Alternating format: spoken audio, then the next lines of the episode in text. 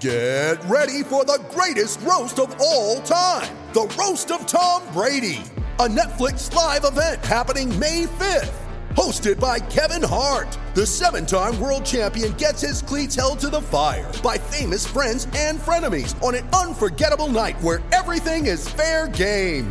Tune in on May 5th at 5 p.m. Pacific time for the Roast of Tom Brady, live only on Netflix. You ready? Showtime. On May 3rd, summer starts with The Fall Guy. Let's do it later. Let's drink a spicy margarita. Make some bad decisions. Yes. Audiences are falling in love with the most entertaining film of the year. Fall guy. Fall guy. Fall guy. That's what the poster said. See Ryan Gosling and Emily Blunt in the movie critics say exists to make you happy. Trying to make it out? Nope. Because I don't either. It's not what I'm into right now. What are you into? Talking. Yeah. The Fall Guy. Only in theaters May 3rd. Rated PG-13. With threats to our nation waiting around every corner, adaptability is more important than ever. When conditions change without notice, quick strategic thinking is crucial. And with obstacles consistently impending, determination is essential in overcoming them. It's this willingness, decisiveness, and resilience that sets Marines apart. With our fighting spirit, we don't just fight battles, we win them. Marines are the constant our nation counts on to fight the unknown. And through adaptable problem solving, we do just that. Learn more at marines.com. This podcast is part of the Sports Social Podcast Network.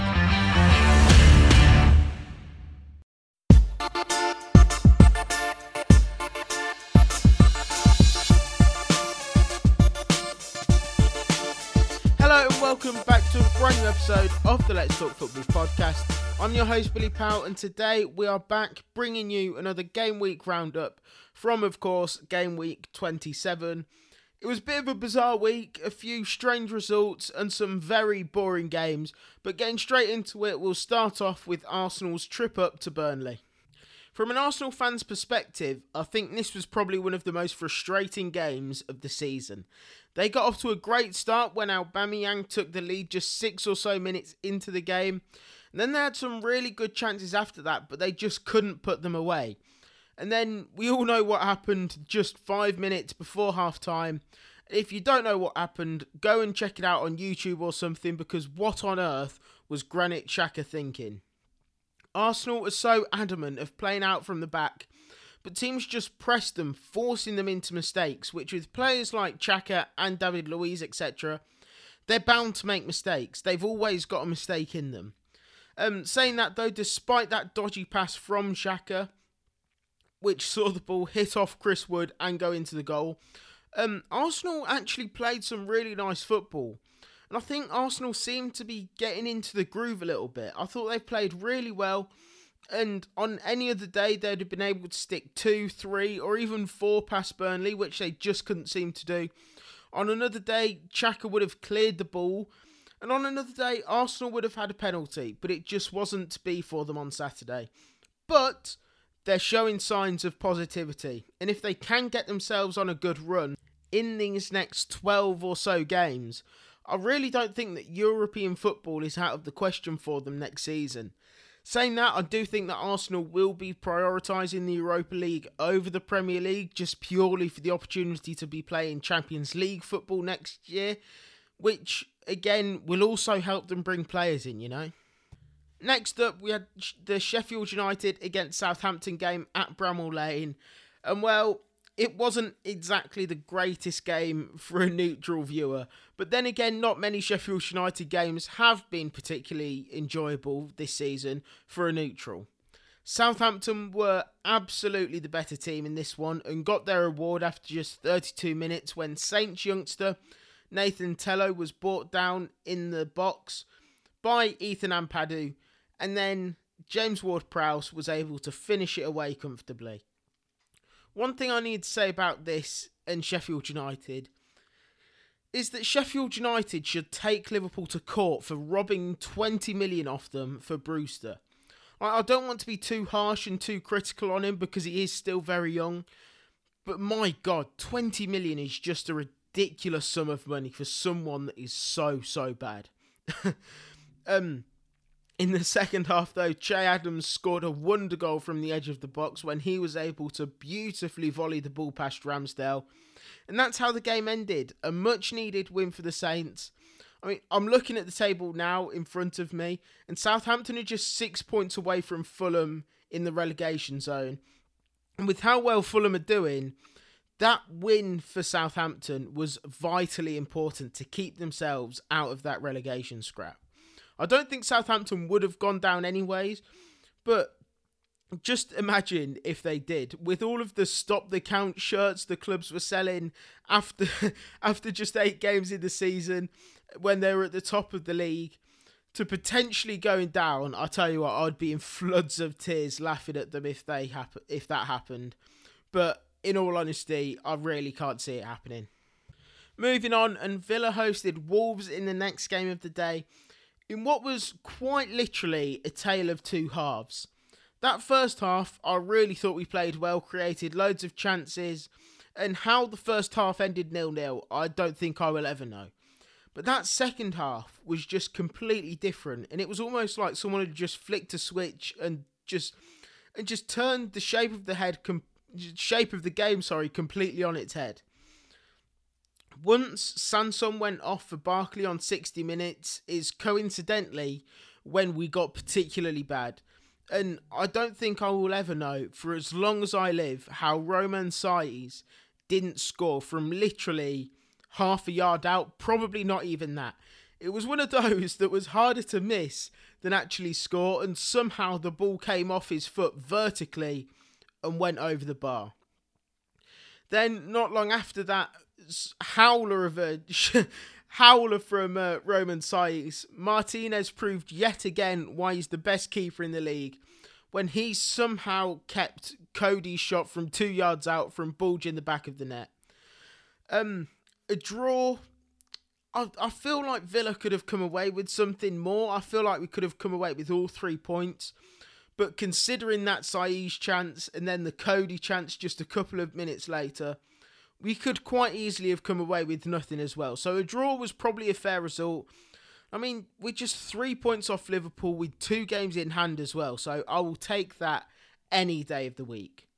The final game on Saturday night was when Brighton hosted Leicester at the Amex, and the Seagulls got off to the perfect start when Adam Lallana got himself on the score sheet to make it 1 0 after just 10 minutes. And oh my god, Brighton really are a funny team, aren't they? Because the way they play and some of the chances that they create, it sh- they should be fighting for European football. And I really do believe that with a better squad around him, Graham Potter could easily get a side to fight for the Europa League or even push into the Champions League spaces.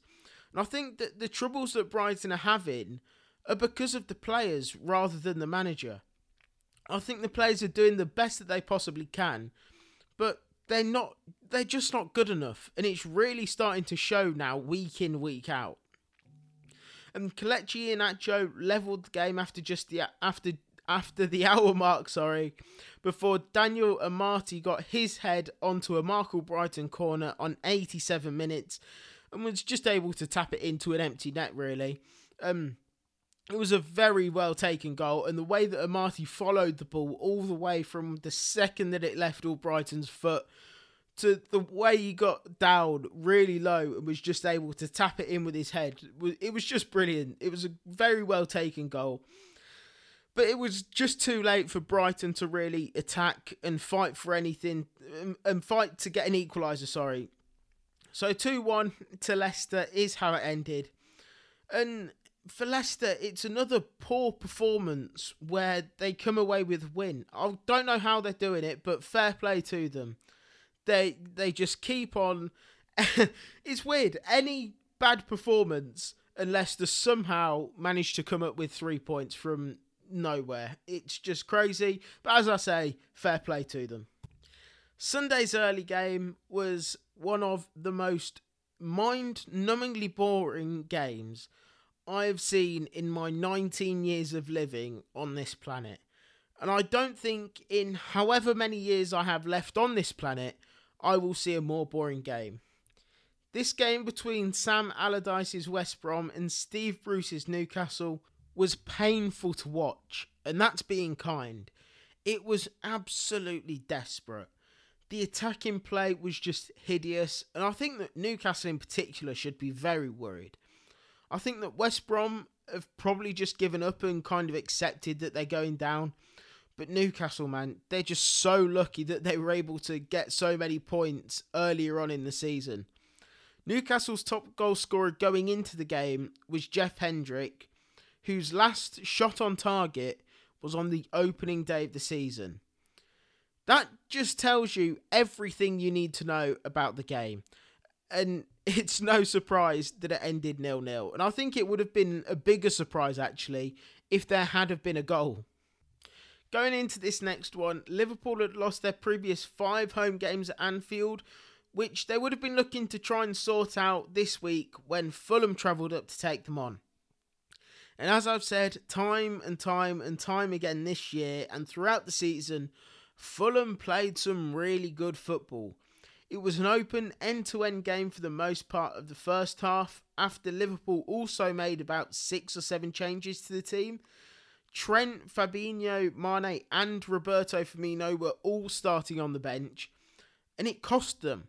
Um, Mario Lemina, right on the stroke of half time, dispossessed Mo Salah on the edge of the box following a Fulham corner, which, Le- uh, which Lemina was able to brilliantly finish away, sending the visitors 1 0 up going into the break. And I've always fancied Fulham to be the team to get out of it from early on in the season. They've been playing some good football, as you all know if you've been listening to the episodes and they've been very unfortunate that the teams have just got the better of them. But I'm really happy for Scott Parker and Fulham that they have been able to get out of it and they are very, very close to getting themselves out of that relegation zone. One player that needs a mention for me, though, is Joachim Andersen. He's really impressed me over the season and he just looks to be a real rock at the back for Fulham this season just 24 as well, and he's only there on a loan, so it really wouldn't surprise me that come the end of the season, Lyon had a lot of offers on the table for him. As for Liverpool, they pushed and pushed, but that defence of Fulham's was just refusing to be broken down. As Fulham came away with a massive, massive win, meaning that they're now level on points with Brighton in 17th and just one point off Newcastle in 16th fair play to Scott Parker and his players for being able to pull themselves out of this after being written off for the majority of the season, pretty much. The biggest game of the weekend was when Manchester United took on league leaders Manchester City in the Derby Day battle. Man City obviously 21 wins on the spin, and as I said in previous episodes, I really didn't see them losing another game until the end of the season. And I didn't even see them losing even when Gabriel Jesus gave away a penalty in the first 30 seconds. Bruno Fernandes obviously stepped up and he's never missing. But after that, the way that Man City came out and approached the game was very similar to the way that they approached games earlier on in the season. Man City had a lot of the ball and were pinging it about well, but they just couldn't seem to get a clear shot off or any real clear cut chance either. United defended well, and had they not have gotten that early goal, it would have been another case of going out there to just not lose. But it always helps when you come up against a subpar Man City side rather than one that should be full of confidence after having winning 21 games on the bounce. Luke Shaw more or less sealed the win when he made it 2 0 just a few minutes into the after half time, sorry, into the second half. And that's how it did end. Not the best game to watch, I'll be honest, but Man United's first win in 11 games against the top six. So they they're not going to be disappointed, are they? And I suppose they can also call Manchester red for a few days before they realise that Man City is still walking away with the league. The final game of the weekend was between Spurs and Crystal Palace. And well, Bale seems to be back to his best, doesn't he? And alongside a Harry Kane who's just starting to hit form again after a slight dip, which comes just in time to face Arsenal next week and typically Villa the week after. But that third goal, Kane's first, was just sensational, wasn't it? from Kane just laying it off to the final shot for the goal. His movement is just phenomenal. And I mean, it's got to be to have the amount of goals he has throughout his career. But I just never really noticed how good it really was. Son as well, when he's not scoring, is creating goals. And let's not forget about Reguilon, who's got a beautiful delivery on him. And with Kane as well as Bale alongside him now, I just feel like a lot of goals are going to be scored by them. And a lot of goals have already been scored by them. Jose Mourinho said in his post-match interview that the fourth and final goal, Spurs goal, sorry, marked 100 Spurs goals for the season. And for a so-called negative team, it's pretty impressive, isn't it, really? Getting away from Spurs for a second, though, let's talk about Palace for a bit. Um, Christian Benteke got their goal to level the tie at 1 1 just before half time, which marked his fifth goal of the season. A big boost for Palace came when Wilfried Zaha was back on the bench and he actually came on at half time. I was a bit disappointed that he came on for Eze though, but even so, seeing Zaha back would have been a massive relief for Palace fans. That win though moves Spurs up into seventh place, just five points off Chelsea in fourth, with a game in hand over them too. That game in hand is against Villa though, so hopefully they can't take advantage of it. That's all from me today, though. Thank you all very much for listening. Don't forget to check me out on Twitter and Instagram at LT Football Pod.